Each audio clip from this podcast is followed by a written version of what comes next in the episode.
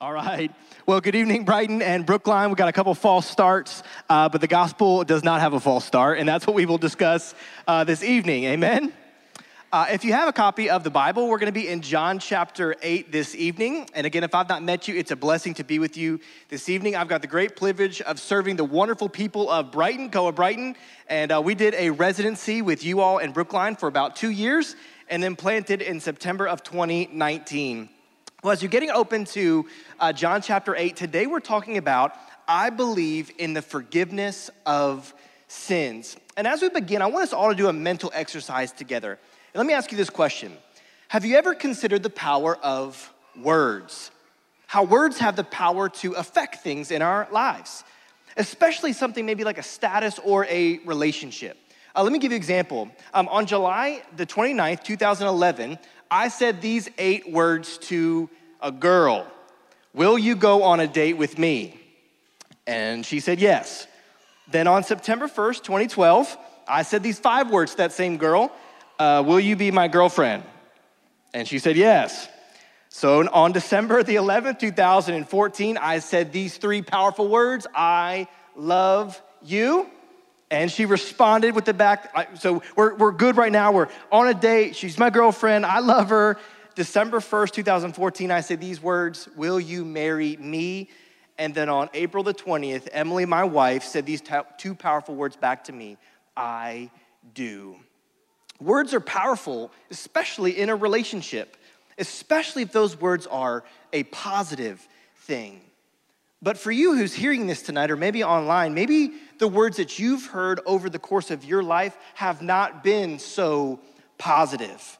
Maybe the words that you've heard or the thoughts you have in your head this evening sound like this You aren't good enough. No one really loves you.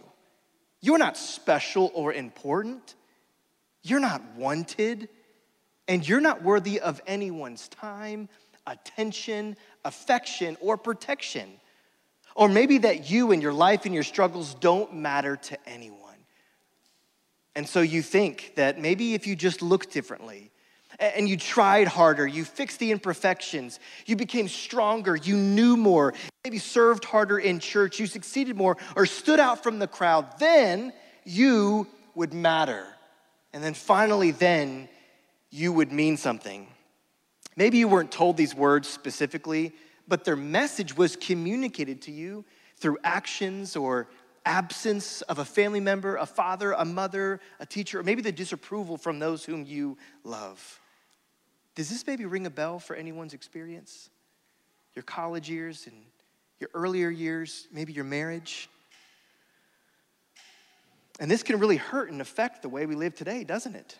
The thoughts, the words of others, even if we're not even aware of it. Well, friends, listen, there's really good news because you're not alone in those thoughts or those experiences. See, Jesus meets a woman in the Bible just like us. Just like you, just like me. A woman whose past events and words spoken to her affected her present and into her future.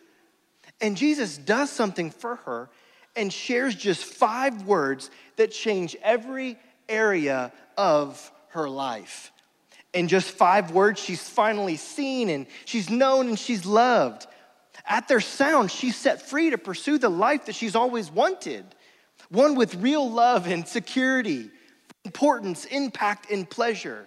She finally sees that these are only found in embracing what Jesus has said to her and done for her. And they're not found in the relationships and the lifestyles and the performance driven actions that she always believed would give her worth, value, and meaning. And today, that same Jesus in that historical event wants to do the same for you, wherever you find yourself this evening. No matter what hardship, no matter what words, no matter what circumstance you faced, Jesus wants to speak a word to you through Scripture today. So, whether you consider yourself a skeptic this evening, a seeker, or a seasoned Christian, we all have a past filled with hurts and presents filled with unmet hopes. And what Jesus will do in this text tonight seeks to speak to those today to bring us the hope and the help and the healing that we all need. So, with that in mind, let's turn our attention now to John chapter 8 and let's see what Jesus had said and done to this woman as we entitled this message this Redeemed. How five words can change everything. As we hop into this text this evening, uh, you may have a note in your Bible concerning this very passage in John chapter 8, starting in verse 2. This text that we're going to read was not an original part of the manuscripts associated with John's gospel. We don't see this very story circulating through the early churches until about the third century. However, many scholars trust that this event we're about to read actually happened. Why? Because of its warmth and reception amongst Christians in the early church, and because of its heavy circulation and widespread approval in the early church. And so it was added to John's gospel because the believers knew this story. They had heard it orally shared over and over and over. It was widely accepted because it was historically reliable. So, this morning, as we consider this passage, we consider this event to have actually happened and a part of God's sovereign plan for us in order to reveal his heart to you and to me. So, with that said, let's dive into this text and this historical story. John chapter 8, starting in verse 2. Early in the morning, he, meaning Jesus, came again to the temple. All the people came to see him, and he sat down and taught them. Now, listen, this scene sort of feels like maybe this evening, but except it was not a four o'clock service, it was early, early in the morning. Maybe this was a 6 a.m. service or as a 7 a.m. service, but this was typical for Jesus at this time. Notice in verse 2 it says, Early in the morning, Jesus came again to the temple. So this was custom for Jesus. He would come to the temples and he would sit down and he would teach something from the Old Testament scriptures. And often he would point to himself as the fulfillment of those Old Testament scriptures. And so this seemed like it was a custom every week scenario. But today, this day, in this story, something different was about to unfold. It says, All the people came to him and he sat down and he taught them. Verse 3 The scribes and the Pharisees, which were the Jewish religious leaders of that day, they brought a woman forward. And on first glance, we can all be like, that's excellent. Finally, in that day, women are brought to be equals, to be treated as equals. So maybe in that day they were thinking, man, that's great. The, the scribes and the Pharisees were going to give women a front row seat and not just far in the back where it's hard to hear. So, on first glance, this seems exciting. All the people came to Jesus, it's packed out. Imagine this room for just a moment that it's not just a, a few hundred people, but there's multi hundreds of people, even thousands of people. You can imagine maybe the windows open, the back doors. People are scattered about trying to hear Jesus. And in this moment where Jesus is teaching, you see some religious leaders move around in the back. And then you see there's a woman coming forward, and everyone's attention is beginning to shift from Jesus to what's happening there in the back. So the scribes and Pharisees, they brought a woman who had been caught in adultery. And they placed her in the midst of everyone that was around them. Verse 4. And they said to Jesus, Hey, teacher, this woman has been caught in the act of adultery. Now, in the law of Moses, commands us to stone such a woman. What do you say? And the entire paused. Can you imagine for a moment how startling this scene was? The text tells us there's, there's a precious woman made in the image of God who had been caught in the very act of adultery. Do you know what that means, being caught in the very act? I, I don't even know if she was properly clothed when she was brought into this worship gathering. Maybe her husband was there, maybe her kids were there, but an incredibly embarrassing, shameful, hurtful moment for her. And we don't exactly know how the scene played out, but there was someone the night before that she was with that was using her, and now these religious men were using her again in this congregation. So you can imagine this woman was feeling deep shame. She had her teachers there, maybe her, her friends, her neighbors, her family, her kids were in this room, and you could imagine the shame and the regret she had from the night before. And so all the attention turns to Jesus and they say, Now the law of Moses commands us to stone such a woman, Jesus, because look at what she did to her husband and her kids, and how she dishonored her marriage. And they're just attacking her, they're going after her, and her sin is being exposed. Imagine if that happened to any one of us in this room. Someone just began to expose all the things that we've said and all the things that we've done. And they look at Jesus and say, Hey, Jesus, what do you say? What do we do? Can we just acknowledge for a moment how tense this moment is? Like, can we all just go, even though you have a mask on, I will wear a mask once I'm done with teaching. Could you imagine how tense this moment was? And why is this moment so tense? Because we know that Leviticus chapter 20 begins to circulate in everyone's mind. Do you know what that text says? In Leviticus chapter 20, it says this If a man commits adultery with the wife of his neighbor, both the adulterer and the adulteress shall surely be put to death. So everyone knows this text, and that's what they're referring to in verse 5. Now, the law of Moses commands us to stone such a woman. What do you say? And so Jesus is in this dilemma. This is a huge moment.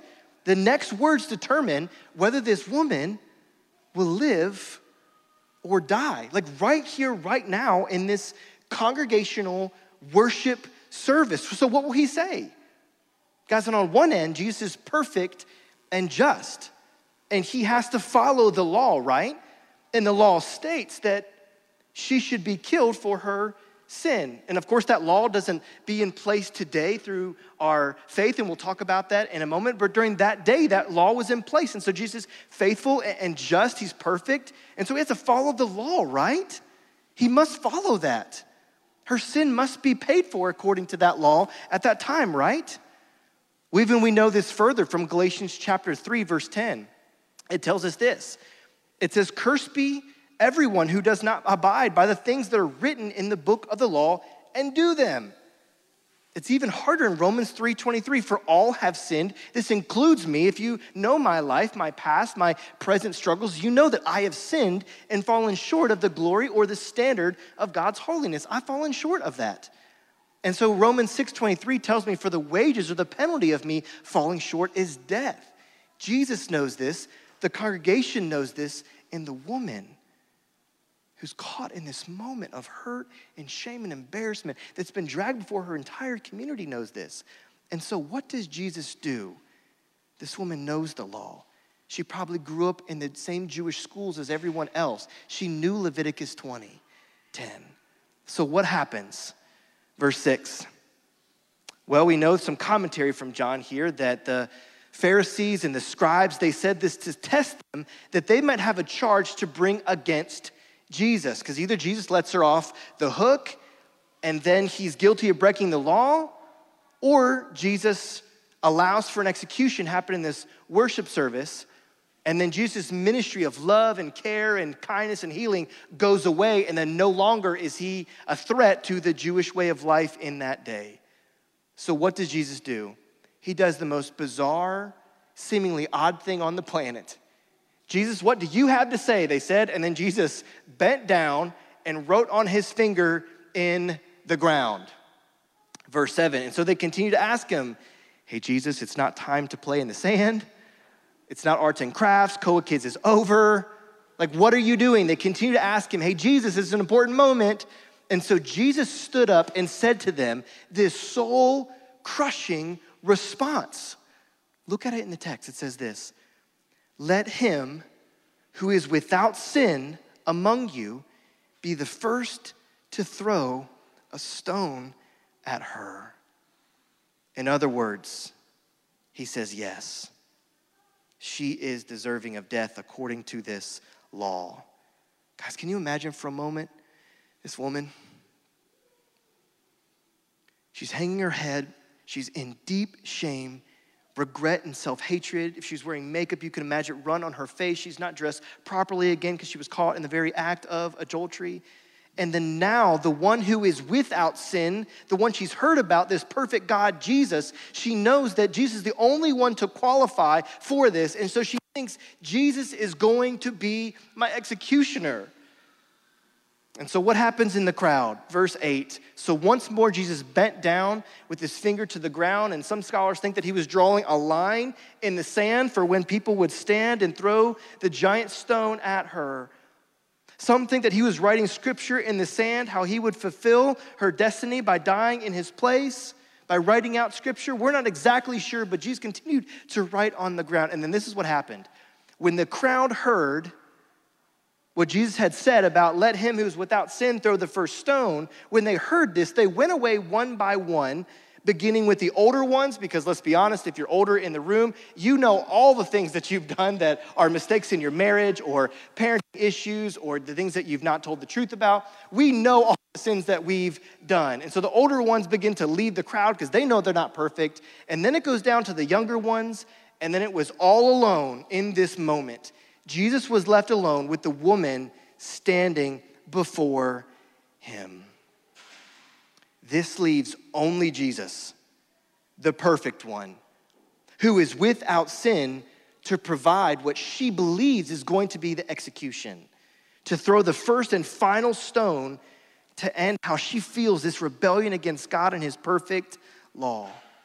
And so, what happens? Look at verse 10. Jesus stood up from the ground and he said to this woman, this is important words here, lean into this. He says, Woman, where are they? Has no one condemned you? She said, No one, Lord. And Jesus said, Neither do I condemn you. Jesus stood up in that moment as to execute the moment of rightful execution to this woman. And he asks a really provoking question Where are they? And this is in contrast to the crowd saying, Jesus, what do you say? This is showing a distinction between her focus in finding her worth and value in others and not in Christ. And maybe this is a key to show us what happened the night before. He's saying, Where Are they? The ones you believe you can find your value in? Where are they where you believe you can find your sexual pleasure from? Where are they the ones that will give you affirmation or kindness? Where are they? Where's the place you've been looking to to find your value all of this world? And he's trying to draw her attention to him. And now Christ, the perfect one who has not sinned, is standing judge over her, now declaring the most powerful and important soul shattering truth concerning where she can find her worth and identity. It's in him. And do you know what he says? He says the five powerful words that transforms everything in her life. Neither do I condemn you. How can Jesus say that? Jesus just broke the law, right? Leviticus 20:10 says, "This is what must happen if someone commits this sin." Is Jesus no longer just? Did he disobey the law? The Bible's clear, right? If someone sins like me, and in those times, if someone sinned, they must be stoned, right? Now, Jesus is a rebel, right? He's fallen from God's standard. He's no longer perfect, right? Or, in fact, there will be one who will take the penalty for her sin there will be one that's executed on her behalf. And you could imagine verse 11b, him say this with a smile on his face Neither do I condemn you. You can go free. From now on, sin no more. Is this not a beautiful story? Jesus can let her off the hook because he got on the cross for her. Jesus took her penalty as his own. Her shame became his. Her guilt, her sin became Jesus's. And so Jesus knew the law that there would be a death penalty for her. And Jesus stood in place and said, I will take her sin. And Jesus would go on the cross and die for her. I wonder, I wonder if when she was watching Jesus carry the cross on her back, she wept knowing that that's where she should be. When Jesus was hung up on the cross, she knew that she should be there, just like I should be there. And Jesus forgave her and loved her and told her, You can go free. And I'm even going to give you the power not to sin because and value and pleasure that you were looking for and things outside your marriage, I'm going to help you find those things in me. This is a beautiful, magnificent story, a real story of God's love and how he forgives us for our sins. Jesus in our in my, in your place. There's a few things, friends, that I'd like to draw out for us tonight from this text that I, I pray warms your heart. If you're a Christian, to remember what you and I believe in about ourselves and what can happen with our friends and neighbors who trust in this Jesus. I want to warm our hearts. If we're a guest, I'm so grateful that you're here. If you're considering the claims of Christianity, I want you to see how sacrificial and loving this God is on your behalf. So, there's just three quick points I want to draw out for us tonight in this idea of redemption or the forgiveness of sins. Redemption means this, friends. It means this Jesus has purchased our forgiveness, our family, and our freedom. Yes, I went to a Baptist seminary that just showed you because I alliterated on that. My new rap CD is coming out soon. You can buy it online, right? Just kidding, that's not true. But Jesus purchased our forgiveness, our family, and our freedom. Here's the first thing I want us to see here redemption means this I am forgiven. This is a very basic point for us, but can we say that out loud? I know that you can't, I can't see your mouth, but I might be able to hear your voice. Redemption means what? Can you say, I am forgiven?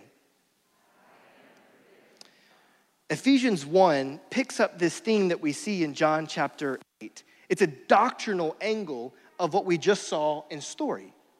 Ephesians chapter 1 says this In Jesus, you and I, we have the redemption through his blood. The what? The forgiveness of our trespasses, according to the riches of his grace, which he lavished upon us in all wisdom and insight. Guys, do you know what this means? In him we have redemption through his blood, the forgiveness of our trespasses. Guys, you know what this means? It means that our past wrongs, our present struggles, and our future sins, they don't define us. Because God lives outside of time and he came into our time, he's able to die for sins of all of time. So when it says the forgiveness of our trespasses, that means no matter what you've done in the past, Friend, no matter what you did last night, your sins in Christ has been washed away. The guilt that remains on your conscience because of what you've looked at, what you drank, what you ate, what you didn't tell the truth about, what you stole in your marriage with your kids, no matter what that is, God doesn't look at you and run away. God looks at that and runs to you. He wants to take that sin, that guilt, what's weighing on your conscience, and free you and put that on himself. That means your future, no matter your success, no matter what you can do in this world, that doesn't define you. It says in this text that it's according to the riches of his grace, which he lavished upon us. That's what gives us identity and value and meaning. So, friend, listen, just like this woman who ran outside of her marriage to find pleasure and, and, and love and, and unity, guys, we do the same thing that this woman does. We may not do it in our marriages, but we do it in our jobs. We do it with our finances. We do it with adventures and vacations, and we do all kinds of things. We run to other things other than to God. And you know what God says? I don't condemn you because I was condemned in your place. You can go free because your value and your worth and your status and your importance and your dignity and your love, your goodness, your uniqueness is not found in those things. It's found in me now. My friends, this means that you are forgiven. This story that happened a few thousand years ago is just as real as it is today. And friends, I'd like to take a quick moment just to pause and to tell you just a quick personal story how real this story really is. Um, my grandfather is 96 years old. And when I mean old, I mean like that's awesome. 96 years of life. And for the majority of this man's life, he was adamantly against Jesus and the claims of Christianity. He thought it was very offensive, like I first did, that we would call anyone a sinner. And he denied that claim. He denied that Jesus was a historical figure that even died for the sins of anyone, that Jesus really rose from the dead. He didn't believe any of those things for 96 years of his life. And when I became a Christian when I was 20, I began to share this with my grandfather, who we had a close relationship with. He began to teach me math when I was a kid. The first time I threw baseball in the backyard with my father and my grandfather. Uh, we had tons of conversations about sports and life, but when I became a Christian, I began to talk about Jesus with him. And every conversation ended up with him saying, Hey, I love you, but I hate everything that you believe. I ended up preaching my grandmother's funeral and my rest of my family that was there, and he asked me to teach it Uh, or I teach from the scriptures from Psalm 23, and I shared the gospel. At the very end, he's like, Hey, I love that you shared that message, but you know I don't believe that. You know our family doesn't believe that, right? And so, for a decade of my life, from 20 years old to I'm 32 now, and my mom, when she became a Christian when she was 20, has shared the gospel, and my grandfather just passed away two Mondays ago.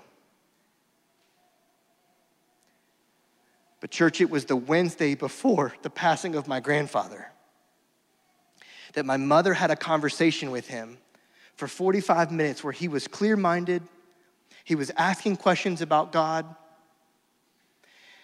And for the first time, my grandfather made it so clear. He said these words. When we asked him, my mom asked him, I asked him, I talked to him on Sunday, my mom talked to him on Wednesday, and both times he said this. He says, Yes, I do believe I do believe that I'm a sinner and I'm in need of this Jesus. This Jesus has loved me, pursued me, he's died on the cross for me, and I want to meet him. This grandfather, for 96 years of life, he wasn't able to do anything. He didn't give his money to the church. He didn't serve God. He didn't love God. He didn't want God. He didn't read the scriptures. There was no amount of good deeds that he did. It was on his recliner chair in the last days of his life that Jesus said, Neither do I condemn you. You're welcome here through what Christ has done for you. And my grandfather believed, and my grandfather became a brother in Christ. That Wednesday was his very final conversation on this earth.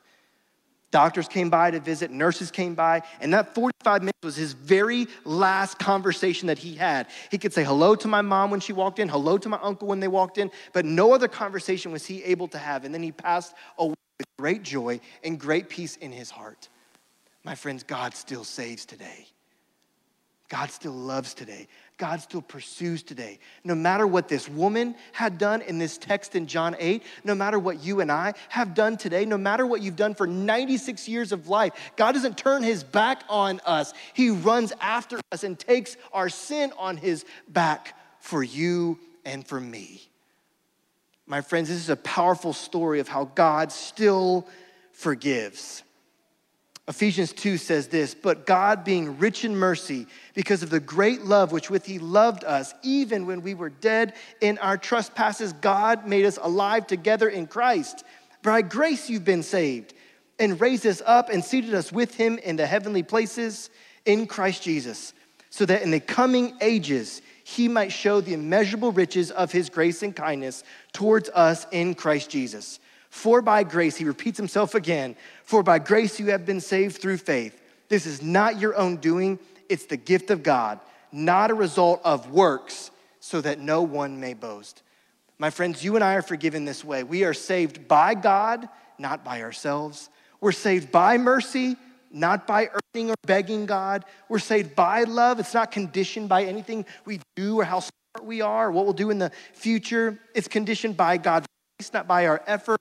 We're saved by faith and not by works. In other words, here's what I'm saying salvation from sin is not something achieved by our works, but received because of Christ's work on our behalf. Redemption means that I am forgiven. Number two, redemption means this it means I have a family.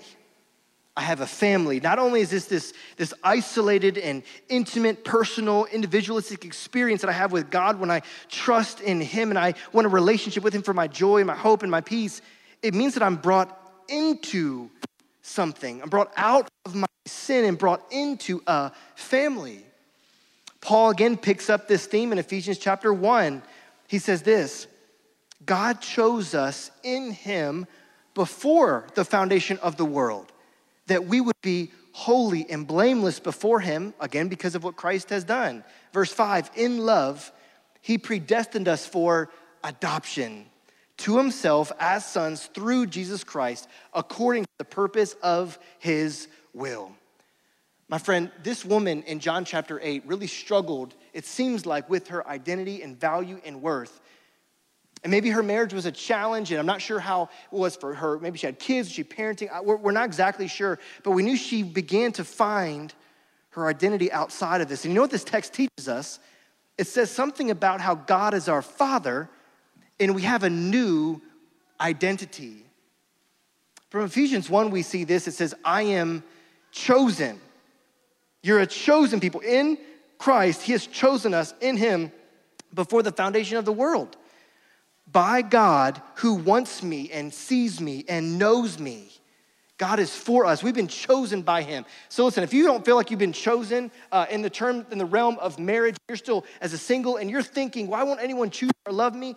The way that's not the right mind frame. God loves you and He does choose you, but this is the hope we have that God is the one chooses you. If you've been overshadowed for a job promotion or a degree program and you feel like you're not being chosen, God chooses us. There's a worth and a value that He sets on us. He chooses us. He says we're beloved by an unconditional, never ending, all satisfying, intimate God. This text tells us that we're purchased by a father at the cost of his one morally perfect, infinite son. He allowed this son to die so he could gain in you as a son or a daughter. And it means that you're adopted by a perfect father who will never belittle you, he won't abandon you, he won't neglect you like maybe your past has shown you what a father does. This father doesn't belittle, he doesn't abandon, he doesn't neglect. And this God works without rest to ensure that all things in this life work out for your good and God's glory. It means your family. You have brothers and sisters, you have a new father. I won't go too much into detail, but I've shared this frequently with church. We've got two little girls in our family. Kiana and Sarah. And without going into too much detail, the home that Kiana was in before was a terrible home. The things that happened to her, said to her, done to her were awful. And God, in His grace, used you, Koa Brighton, you, Koa Brookline, to bring in a little girl into our home, and you helped us to love her and to care for her as she walked through healing. As a church, it felt like we together adopted her. And we began to tell her a story about how there's a different father than the one she had when she was born. A father who would never do or say or act out against her like she had experienced. My friends, you and I acted like a family because you and I know what it's like to be in this new narrative where we have a father who loves us and takes care of us and you and I helped to love a little girl who needed this story. We're a family. We have a new identity. And this story takes us to go and share it with many, many, many others, which leads me to my third point. Redemption means I am free. I am free. I love at the very end of John chapter 8, Jesus tells her, Neither do I condemn you, neither do I condemn you. Go and sin no more. He's not telling her, you better not sin anymore. You stop that. Do better. How dare you? He's not saying that. He's saying, I'm giving you the power now to go and sin more. My friends, Colossians 1 says this God delivered us from the domain of darkness, and He's transferred us to the kingdom of His beloved Son, in whom we have redemption, the forgiveness of sins. Do you know what this means, church? You know what this means, friends? You and I are free from trying to find our worth in my effort or my performance or my service or my status or my PhD or my goodness. I'm free from that. From having to look for pleasure online to escape the struggles of my life because God is now our refuge, not pornography, not escape from marriage. God can be those things. So he says, go and sin no more, not go and stop sinning. He says, go and start beholding the love and the value of God. Guys, I struggle with this often this go and sin no more. Do you? Do you struggle with this? God still tells you, Neither do I condemn you. Romans 8, there is now, therefore, no condemnation for those who are in Christ Jesus. You know, when you and I sin, we're afraid that someone's going to find out or we don't want to go to God. God invites us to come to Him. It, it shouldn't be, I don't want to tell God, I don't want to come back to Him. It should be, no, I, I want to go tell God because He'll help me. He'll never leave me. If He never left this woman in John 8, He never left my grandfather for 96 years. If He didn't leave me, He won't leave you either.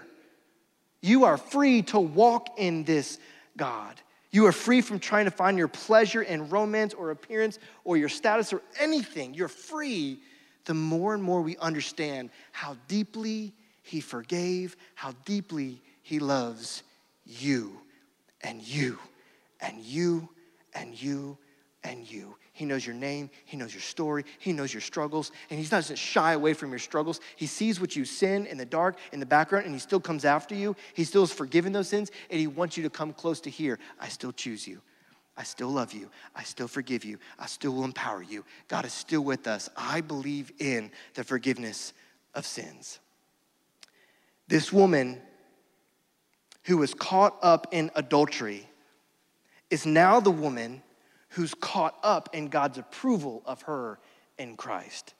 She's defined by it, she's changed by it, she's transformed by it. And how do I know? Because we see a powerful story of God's love for her.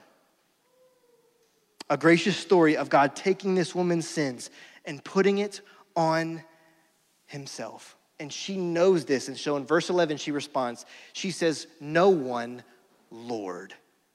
She places her faith in this God, in this Savior. My friends, there's an invitation for you this evening. There's two invitations for us. The first invitation is if you're a guest and you've gathered with us or you've been exploring the claims of Christianity for some time, this is the very crux of what we believe. From Romans chapter 10, it says this the scripture says, Everyone who believes in him, God will not put to shame. For there's no distinction between Jew and Greek, for the same Lord is Lord of all, bestowing his riches on all who call on him. For everyone who calls on the name of the Lord will be saved. Do you know what this means? This means that every ounce of any sin that we've ever committed will be paid for. We've talked about this a few times in our churches before, but I want to kind of list this out for you for a moment. Uh, I just took chart on my sins, and there's 667 of these sins that are here. If we just start on the first page, um, it was disobeying my parents as a kid, arguing with my siblings, speaking unkind words to others, talking behind people's back, lying, stealing, cheating, gossip, slander, bitterness, envy, jealousy, sexual immorality, lust, pride, arrogance, desiring money more than God, desiring popularity more than God, desiring anything more than God. And then here's all of my sins. Just page after page after page after page after page after page after page. We're still going, folks. We're page 17. Page after page after page after page after page after page of all of my sins that I just could think of that I did before God. And I have infinitely more of these sins. And you know what I see from God is Colossians chapter 2. And Aaron, you were dead in your trespasses and sins, the uncircumcised flesh of your heart, and God made you alive with him, having forgiven my trespasses by canceling the record of debt that stood against us with its legal demands. He set aside, he nailed it to the cross, and he forgives us. This is the invitation for everyone. God knows everything you've ever done, and He doesn't condemn you. He condemned Himself so He can invite you in. My friends, this is the gospel. I don't have a list of this against you. I have a list of this against God. He saw it all, He knows it all. And I've got more than 667 sins. Ask my wife. I commit half of those in a day. Not proud of that, but here we are. My friend, if you're a guest, I want you to see that this is not about doing better, it's about that God did it already. Would you trust in that today? Would you call to him and say, God, I want this relationship with you? How you love and pursue, how you'll never walk out on me, how you speak over me that I'm chosen and beloved, I'm valuable, I'm significant to you, I'm uniquely designed. You'll protect me, you'll defend me, you won't betray me. I matter. That's the first invitation. If you've never trusted in Christ, maybe you've trusted in good works or some prayer that you've prayed, but you've never trusted that He canceled your debt on the cross, today, now, would you believe? Would you trust? The second invitation is this that everyone has a story just like me.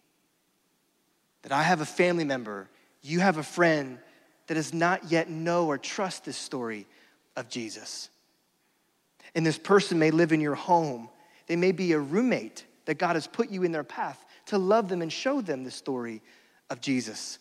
It could be a family member, it could be a coworker, it could be a boss, it could be a child, it could be a neighbor, it could be someone you went to college with, high school with, it could be in your grad program, it could be a professor.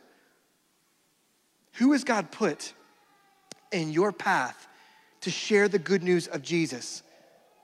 My mom labored for 47 years to pray and to share the gospel and to love him. Not, not to slam the gospel or the Bible down his throat, but to pray for him and have conversations and to dialogue about it with truth and grace. And for me, only 12 years, but God heard our prayers in the final hours of my grandfather's life for us to hear him say, I believe, I believe, I trust, I want this, God, when he rejected him for 96 years of his life. My friend, God is still moving, He's still active. And my friend, will you partner with Him, Christian, to make the gospel known to your friends and your neighbors? I want to take a minute now for us to take a moment to actually pray right this moment as we've talked about, uh, Pastor Bland just talked about this, who's your one? Who's one person that you feel that maybe God positioned you in relationship to share the gospel with this person? Who's your one? For 12 years, it was my grandfather. Who is it for you? Who is God putting on your heart? Would you think of that name now? Draw that name to mind. And I want to give you just a minute right now in our service, right here, give you one minute to pray for that person. That God will give you an opportunity to speak for them, speak to them, share with them, that they would encounter with the Holy Spirit to believe, that something miraculous would happen. Let's take a moment to pray for one minute, and then I'll continue us. Let's pray. As you're praying, I want to encourage anyone who has not yet trusted in Christ to take a moment and call out to God. Romans chapter 10 says we can do this through simple faith. Everyone who believes in him will not be put to shame, for who, anyone who calls on the name of the Lord will be saved. In this next moment, if anyone knows in their heart that they're not in this relationship with God, but you want it, it's simply by faith, trusting, yes, God, I believe that you died in my place and I want a relationship with you. Will you forgive me? Enter my life. I'm gonna give you a moment to pray that, and then we'll close out in prayer together. Heavenly Father, I thank you that we can approach you through prayer and you hear us because of Jesus opening the gate of this relationship because he took on what was ours and gave us what was his. God, I thank you for the gift of Jesus dying in our place and giving us his righteousness. God, I believe in the forgiveness of sins. We can go and sin no more because there's one who has gone and taken on our place. God, I pray for our friends and our neighbors, our coworkers that we just lifted before you. I pray that we would be faithful and loving and truthful to share who you are the reality of your life and your death and resurrection in our place. How you don't come to condemn when you came, you came to save, and you still do today. I pray that we would be faithful, we would be bold, we would be kind, we would be patient, we would listen well, we would dialogue just like Jesus, ask questions. And through our churches, God, would you lead many more to life to joy, to pleasure, to peace, to happiness in you. Even when life is challenging, it's so worth it when we are in relationship with you. God, I pray for any of our guests or friends that have been exploring the claims of Christianity. May today be the day, Jesus, that they believe in you. May you give them the faith, the trust to believe. And maybe they walk with you, maybe today for the very first time in their life. In the powerful name we all pray. Jesus'.